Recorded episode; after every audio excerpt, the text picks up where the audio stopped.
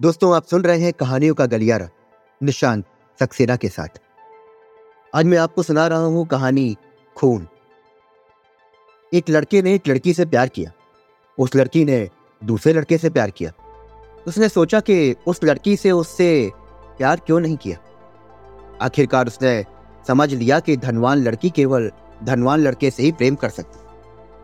विफल प्रेम के कारण उसका हृदय और मन तड़पने लगा। उस लड़के ने अपने विफल प्रेम के बारे में अपने साथियों से कहा। एक दिन शाम के समय प्रेमी युगल खुशी से कार में जा रहा है। तभी विफल प्रेमी और उसके सहपाठियों ने पेड़ के पीछे खड़े होकर कार पर पत्थर फेंके। कार के शीशे टूट गए। हालाँकि वो बचकर वहाँ तेज़ी से चला गया और कुछ लोगों के साथ फिर लौट कर आया। वे एक दूसरे के ऊपर पत्थर फेंकने लगे और तभी पुलिस आई। कुछ और लड़के वहाँ जमा हो गए। लड़ाई हुई, झगड़ा हुआ। वे लड़के पत्थर फेंकना ही जानते हैं, ना कि लाठी चलाना। हिंसा हुआ, खून बहे और बात खत्म हो गई। इधर उमरते हुए यौवन में वो युवा विद्यार्थी एक दिन सिनेमा देखने गया। उस चित्र में नशीली चमेली की हँसी, गुलाबी फूलों की ललकार, कर्पूर पुष्पों की बात करना। वो लड़की एक चित्र की चमेलियों जैसी नशीली हँसी हंस रह पड़ी।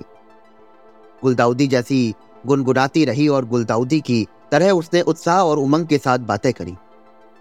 ऐसी हँसी में, फुलझड़ी में, उन नज़रों में, उन बातों में उस चित्र का नायक बहकने लगा, जोश में झूमने लगा। उस चित्र को देख रहे उस विद्यार्थी का शरीर पुलकित हो उठा और पैर पसार कर हाथ ऊपर उठाकर अंगड़ाइयाँ लेने लगा। उस विश्वविद्यालय के विद्यार्थी के पैर ही नहीं हाथ के नाखून भी एक सुंदरांगी की साड़ी के आंचल में लगे। वो पीछे मुड़कर गुलाब जल जैसी मुस्कुराई और उसका पति उसके कंधे पर हाथ डालकर बैठ गया। ये देखकर वो विद्यार्थी जल बुन गया और उसके ने अपने काम करने वाले श्रमिकों को बुलाया। गुलाब जल जैसी हँसी वाले उस विद्यार्थी का अपमान किया। इतना ही नहीं, उसके को पिटवा भी दिया और उसके कपड़े फड़वाए। वो विद्यार्थी इस प्रकार के अपमान से आग की तरह जल गया। उस पीड़ा को विश्वविद्यालय में बताया तो विद्यार्थियों का एक झुंड आ गया। उसके घर पहुँचे और उसके घर की कार लारी आदि डाको पेट्रोल डालकर जला दिया।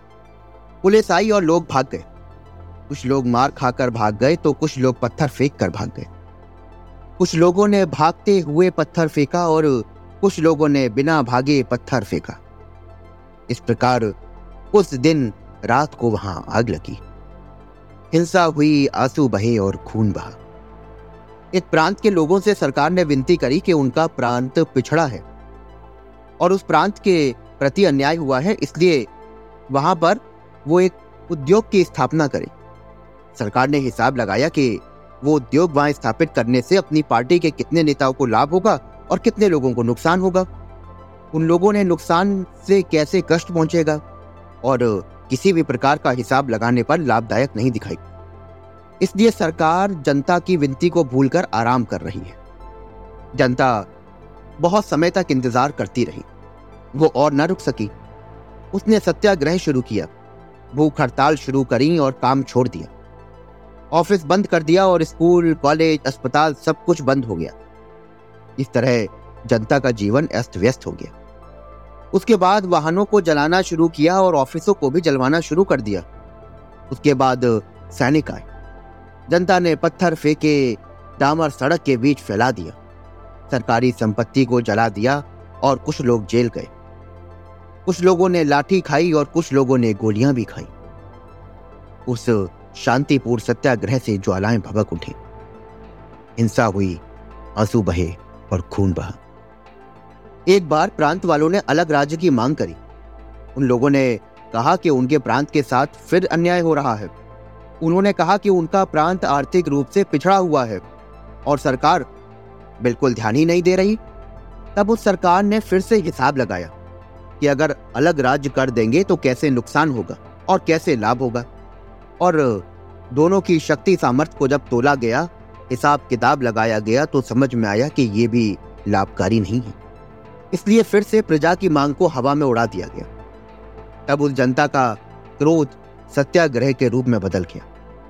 जनता का क्रोध भूख हड़ताल में बदल गया। सरकारी कार्यालय और स्कूल बंद कर दिए गए। विद्यार्थियों ने जुलूस निकाले और सरकार के आदेशों का तिरस्कार किया। शांति स्थापना के लिए सैनिक आए। तब जनता फूट पड़ी और राजकीय संपत्ति जला दी गई। वाहनों को आग लगाई गई पत्थर, सोडा बोतल, कांच की बोतल, लोहे की गोलियाँ, सब जैसे हवा में पक्षियों की तरीके से उड़ने लगे। आग लगी, आँसू बहे और खून बाढ़ की तरह बहने लगा। और फिर हमारे देश में कहानी पूरी नहीं हुई।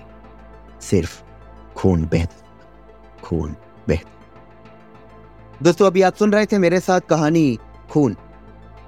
आशा करता हूँ कि आपको यह कहानी रोचक लगी होगी।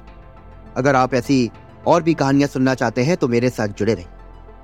सुनते रहिए कहानियों का गलियारा, जहाँ मैं, निशान सक्सेना, आपको लेके चलूँगा कहानियों के सफ़र पे।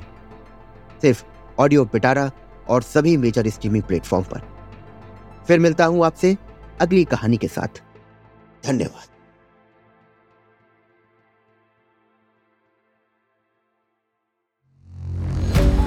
ऑडियो पिटारा सुनना ज़रूरी है।